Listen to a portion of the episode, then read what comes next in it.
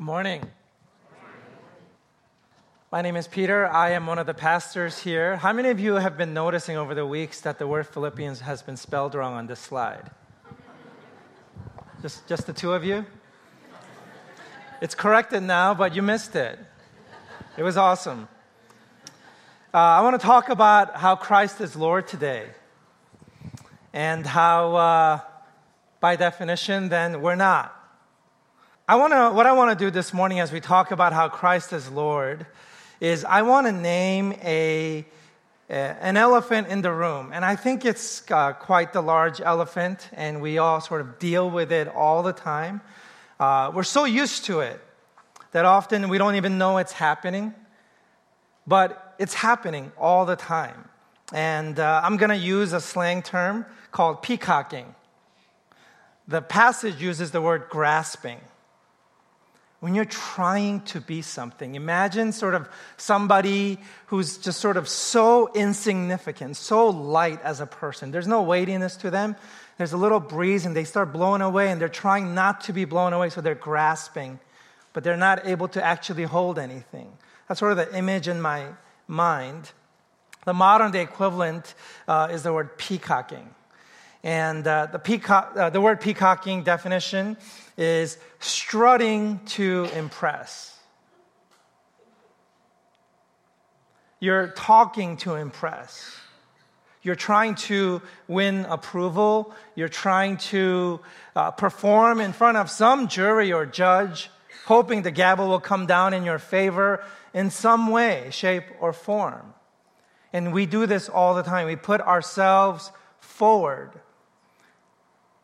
in ways that we hope will make some kind of impression. And uh, I like this picture and I like the words Christ is Lord written over it because it just seems so silly. It seems almost like it's desecrating the name of Christ to put a peacock behind it and say, that's what we do. And we're competing directly with Christ whenever we do that. So that's what I want us to talk about today. Uh, I don't think anybody likes being on the receiving end of somebody else peacocking. Nobody says, I love being used in this manner. but uh, it happens, and uh, sometimes it's even hard to know how to deal with it when it's happening. And even if we're not super aware of it ourselves, for ourselves, we still are easily impressed and I think wow too readily by those uh, who appear or claim to be something more or other, those who are peacocking. Uh, and there's some nod or acknowledgement or smile or stamp or verdict I think we're looking for. Peacocking, comparing, feeling insecure, establishing the pecking order. I wonder, uh, as common as it is, is there another better way to show up in the world? Is there a different sort of gear we can shift into when we're relating to each other? Is this sort of the only option? Is there another way to make a first impression or to meet someone without starting with your resume or your aspirations or your plans for the future? Is there a, another way to say hello? Is there another way to be social beings? Is there another way to belong to one another without trying to one up the other. And uh, as I thought about this, I really think this is a kind of elephant in the room. It's happening all the time. And when it's happening, we sort of get sucked into it or we let it happen. But uh, it needs to be named. And I think that's in large part uh, what I value most about Christianity and what, what Christ brings is humility. One of the great virtues and values of the faith is saying, be humble. It's okay to be humble. It's okay to be nothing because Christ is Lord. It's okay to struggle and be fragile because Christ is Lord. It's okay to lead with your weaknesses because Christ is Lord. One of the lies that uh, we live under is believing that we have to be Lord. Who, but who told you that? Why are we in that ridiculous mode? Why should we relate that way? I have a funny story. Um, we, are going to be celebrating 19 years in August.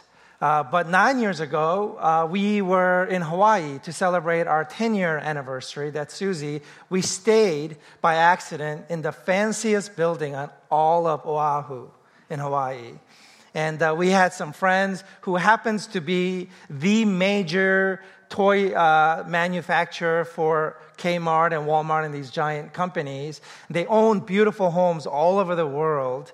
And uh, we happened to be invited to stay there and they had a car for us and it was that was our this was our view just we walk out of our apartment and there's this gigantic pool and then a glass fence and then water it was just perfect now the circumstances of why we were there the context isn't that exciting or glamorous or positive uh, i had practiced such poor self-care I had been working so hard. And if I'm honest, I could use this language. I've been peacocking for so long that I burned out from peacocking.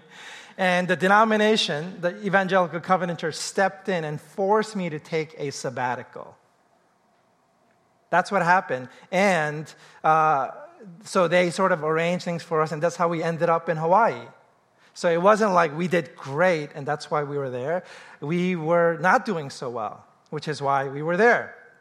And uh, one of the days, um, I had gone uh, snorkeling, and it was sort of off the beach, and you have to stay really sort of flat and float above the water. And some of you know I don't swim.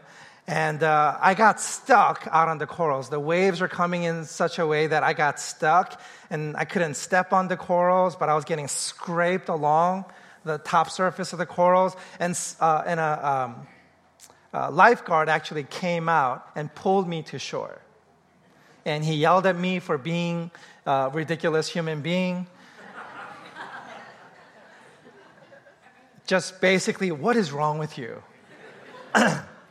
and so I'm, I finally get to a part of the water where I can stand, and I sort of emerge out of the uh, water, and I'm walking, and I notice as I'm walking, all these people are turning their heads and looking at me up and down, up and down. I thought, my goodness, even in Hawaii, like, wow. You would think there's way too much competition to be noticed in Hawaii. You know, everybody's peacocking, strutting their stuff. But here I was, just being, just, I don't know, appreciated. I find Susie, who's uh, laying out in the sun, on the sand, and I go to her, and I'm thinking, boy, have I have a, do I have a story to tell Susie? Got to remind her what, what she gets to take home. In reality, what happened is I found out from Susie's reaction. She said, Peter, what happened? I said, What are you talking about? I looked down and up and down and up. My legs are all cut up and there's blood dripping down both legs. I had no idea. The corals had done a number on me. Did you know that corals are sharp? yeah, some of you knew that. Just two bloody legs. That's why they were looking at me up in that. Like they were looking at the blood, and then they look up to see my face to make sure I'm okay. and then in disbelief, they look down again. and then they look up to see what kind of idiot walks around like this.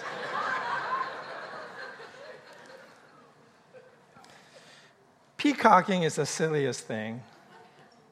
It's so dumb. It's so silly. It's ridiculous. It's pathetic. But yet, we all do it. A model that I've uh, um, used over the years that I found helpful, it's not the absolute description of reality, but it's just sort of a simple way that's helpful for me to think about how to be a self in this world. You know, what are you supposed to do with the self? Here you are, human consciousness, you're aware of yourself. What are you supposed to do with yourself? Uh, the first phase of human development, uh, one said, is self for self sake. There you are, you exist for yourself, for your comfort, for your pleasure, for your own uh, um, sort of establishment and determining yourself. Here you are. That's self for self's sake. And I think that's a kind of overt narcissism. I'm not using the word narcissism in any kind of technical way, uh, but you all know what I mean. It's overt, and a lot of times it's oblivious. You're oblivious to the fact that there are other ways to live or manage the self. You just are this way. You're oblivious to it. There's a lot of self promotion. Uh, second phase, if you should grow out of the first one, is you discover sort of God, authority, uh, and you start uh, using God for self's sake. And I think this is where a lot of Christians get stuck. I would confess out of my own profession that lots of pastors, I think, are stuck in this phase where they are using God for their own self promotion. It's a kind of sly narcissism.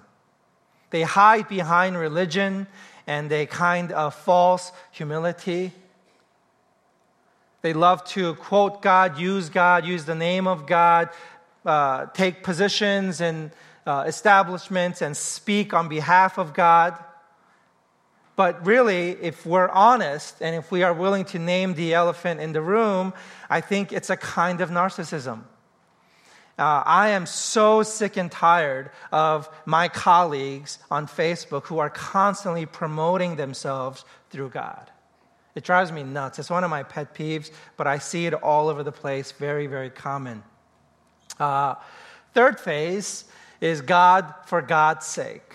And I call this shy narcissism. It's when you understand that somehow you have to take the spotlight off of the self. You sort of are trying to put to death the self, but the only way you know to do it is by ignoring the self or suppressing the self. And in some ways, I think this is the worst of the three so far uh, because uh, the self isn't actually dead because you can't kill yourself. You can't crucify yourself. Somebody else has to do it. It has to be a force outside of you greater than you. Life has to sort of take over where you leave behind. And so, uh, it's still the self in control. It's still a lot of the focus on self because you're sort of having to beat the self back very consciously and constantly. God, for God's sake, does not work because the self won't go away all on its own. And then finally, we have the self for God's sake. And this is what I would call, using Romans 12 language, a living sacrifice. This is not just death, but it's resurrection after. After you are crucified with Christ, there's a kind of way God calls you to live and you submit the self to God's will. And it's not that you are ignoring the self or suppressing the self, but you offer the self. Offer yourselves as a living, not a dead, but a living sacrifice. You understand your proper place and order in the universe. There's a kind of peace all of the right tensions are in place. And I would suggest to you from today's passage that that alone leads to a kind of happiness, a rightness, a humility.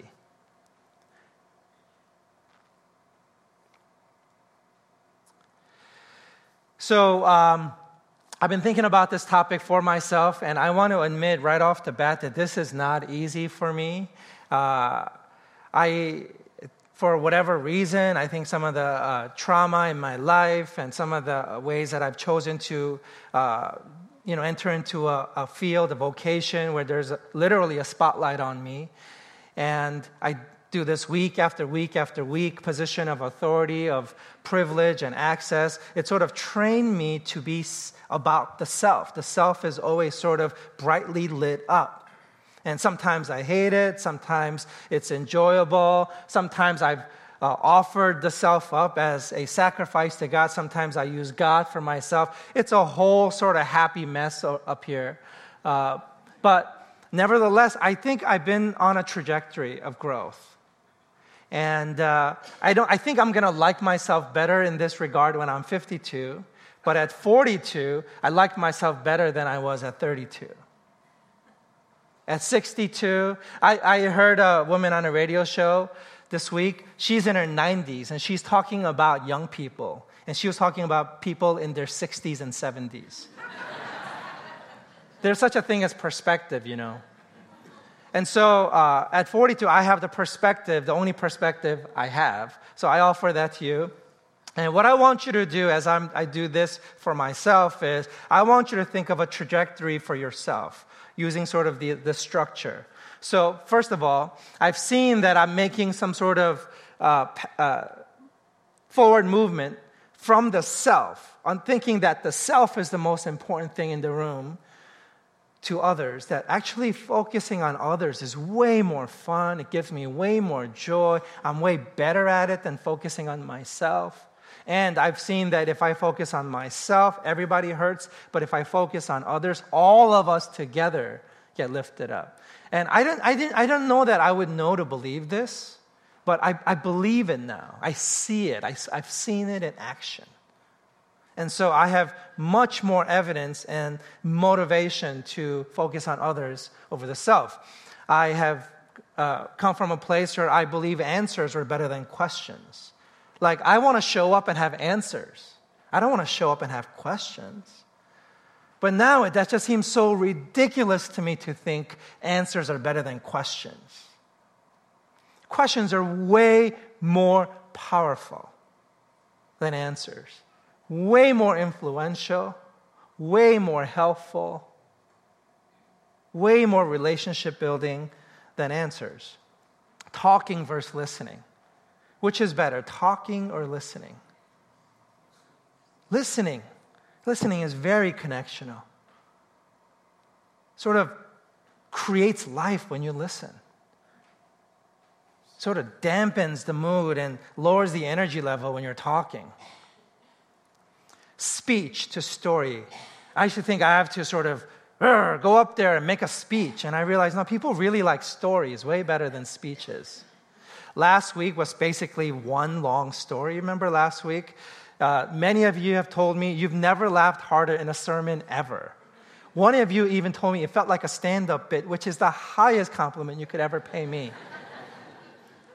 and I think because it was more like a story and less like a speech teaching versus learning.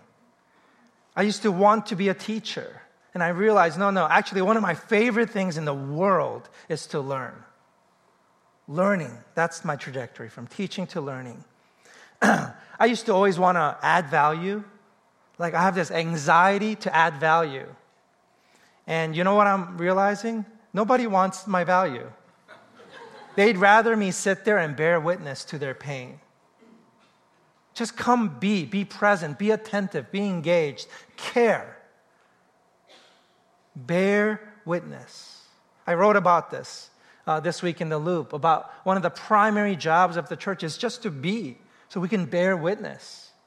It's not about doing or adding value. May, or maybe it is, but the greatest value you add, at least 51%, is by just bearing witness.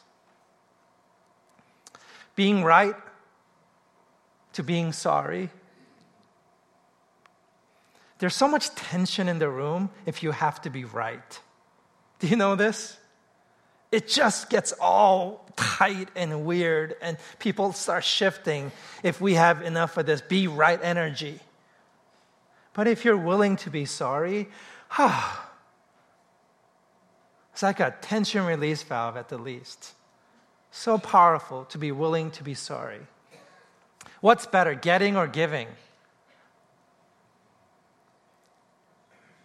In, in, fact, Jesus says it's better to give than to receive. It is more blessed. And that's the Greek word for happy. It's happier to give than to get. And I'm learning that. I've, I've experienced enough joy in giving that I'm sort of more prone to it. I'm open to it. I used to think being strong was everything, but I'm realizing no, being weak is way better because when I am weak, then I am strong. There's sort of some magic paradox that happens, and I don't think it's magical. I think the, uh, uh, professionals can break this down what's happening on a hormonal level, what's happening in a neurological, physiological, psychological level. When you are willing to be weak, there's strength that comes through. My favorite image of this is it's the pros who don't white knuckle their bats at the bottom of the ninth inning with two outs. They know how to stay limber and loose. They show up sort of weak and open. And then the moment strikes, and then their body does what it does, what it's been trained to do. Doing versus being. Sometimes motion is just commotion. It's not getting you anywhere, it's just busy work, energy spent. If you would be just a little bit longer, just a little deeper, and allow the doing to overflow from your being, really see the value of that. Leading versus following. What's better? What's your aspiration? Can you lead if you're not a follower? No, because all authority comes from God. And he who exercises authority is under authority. And so if you follow well, you can follow and lead. But if you just lead well, you do neither. Resume versus rest. And gifts, bringing gifts. Not valuable compared to bringing the gift of yourself your time, your focus, your energy.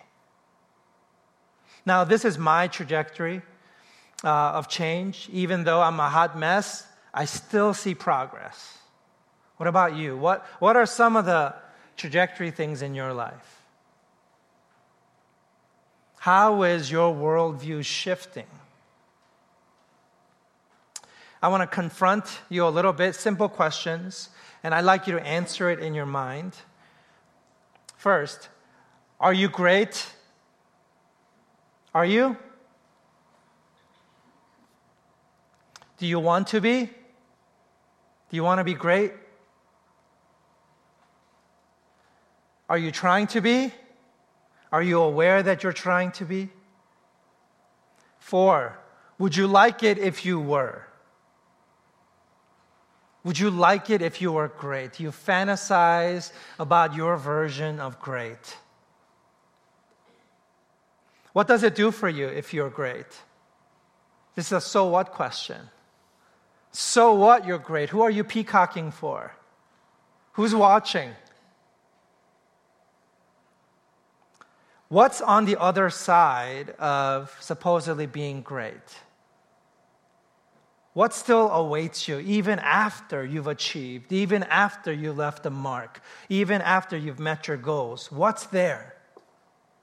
Is it a whole new person or is it still the same you?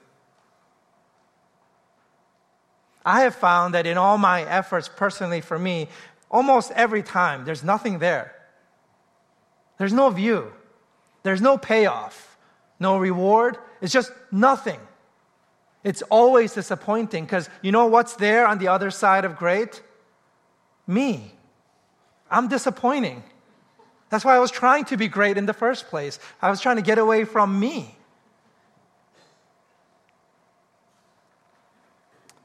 Is the trouble worth it? And I think not. I don't think it's worth it. You decide that for yourself. And how long does it last? Not very long. And finally, do you want to try, be in this mode for the rest of your life? And I don't think so. So the verse we have today uh, says, Do nothing from selfishness or empty conceit, but with humility of mind, regard one another as more important than yourselves. Do not merely look out for your own personal interests, but also for the interests of others. So I want to give you a couple of truths that I think uh, are obvious from this passage. Number one, absolutely, Christ died for us. You matter. You matter. And you have a place and the, and, and the, uh, and I reverse the words. You matter and you have a place and a part to play. And play a part. yeah, that makes sense to. You matter, you have a place, and you play a part. Or a part to play. Perfect. All right. Truth number two you're not the only one that matters. Is that okay with you? Is that okay? And your place is shared with others. Is that okay? Do you have to be comparative? Do you have to be better or more? Do you have to be? And the answer is no, you don't. You share your place with others. Number three, your place is adjacent to, not center of. Is that okay? I'm inviting you to come to terms with reality. That's true, with or without your agreement. No amount of peacocking that you do for the rest of your life, no amount of grasping you do will get you to the center. That's not your place. Verse 9 through 11 For this reason also God highly exalted him and bestowed on him the name which is above every name, so that at the name of Jesus every knee will bow of those who are in heaven and on earth and under the earth, and that every tongue will confess that Jesus Christ is Lord, to the glory of God the Father. So, what this, these verses tell us is that number one, your place is under Christ.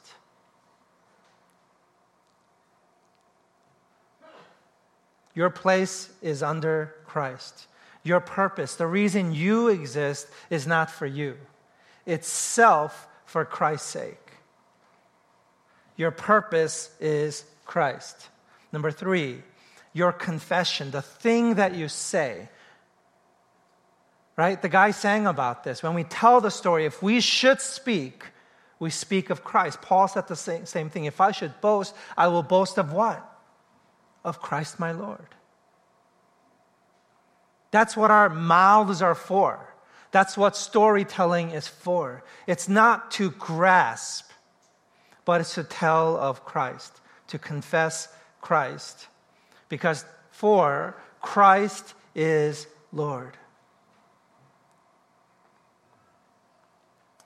And 4a, and not you, not now, not ever.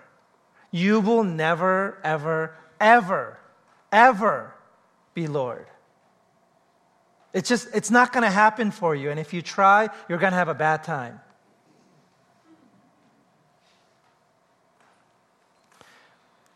what this passage tells us is it's our humility. Humility isn't lowering ourselves than we should, it's simply coming to terms with what we are.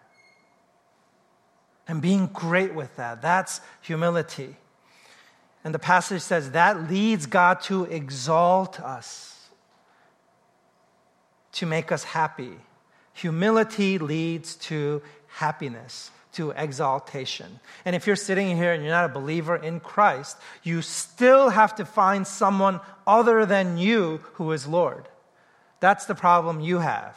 If you're a Christian here, your problem is that you know this in your head, and yet daily you have to figure out a way to make Christ your Lord. And if you're sitting here, you're not a Christian, my question for you is then who then is Lord? Are you sure it should be you? Are you sure it should be self for self's sake? Is that the way you want to show up and be in the world? Do you like it when other people are self for self's sake with you? Do you just love it? Do you enjoy it? Do you like relating to that kind of person? Is their likability factor really high? And the answer is no. But if Christ isn't the Lord, then by default it's going to be you unless you make something or someone else Lord. And that's for you to figure out who is worthy, who rightfully should take the place of Lord in your life. I think it's sort of uh, uh, instinct and proven fact that we really shouldn't be Lord. Right? Even, even the great Maslow himself said the self actualized self, which is the top tier of the pyramid, still needs transcendence beyond the actualized self. Okay, application, and then we close. Okay, I have two application points for us, and I think these two things are things you can do to uh, help. Uh, number one is pick others, deliberately choose others. You notice in the passage the words merely and but also. And these two words help us to remember that it, picking others doesn't mean we're doing uh, that instead of picking the self. But often, more often than not, it's choosing others along with yourself. Include them into your sense of importance. The word, uh, the verse 3 says, But with humility of mind, regard one another as more important than yourself. That word regard. And then verse 5 Christ Jesus did not regard equality with God a thing to be grasped, but emptied himself. That word regard just means to rule. Let that idea rule, meaning just choose other people. You don't have to feel it, you don't even have to think it, you don't have to agree with it, but just act like it. Choose, pick others. And practicing this discipline somehow from the outside in leads to a kind of calibration towards humility. So today, you go home, church is over, practice picking other people. You're going to have conflicts of interest. You're going to do want to do A, somebody's going to want you to do B. Just try choosing B. See what that's like. Practice saying no to the self or saying also to others. That's application number one. Application number two call out the grasping. Now, we do this all the time. We peacock, we grasp, we have motives, we use words, we have action. Uh, just call it out. Practice calling it out. For example, notice how you feel after uh, a bout of peacocking or grasping. How do you feel after you do that? After the conversation's over and people walk away? Is it kind of a downer or is it an upper? Did it work? Did you fool them? Are you going to be able to sustain that? Yeah, how do you feel?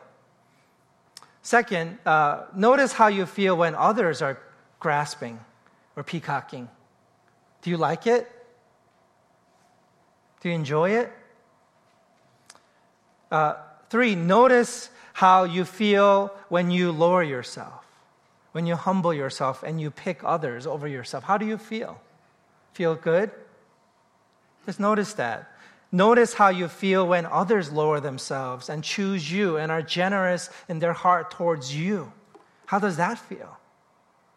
What kind of response does that draw out of you when you witness humility? Or when you're on the receiving end of humility? It's beautiful, I think.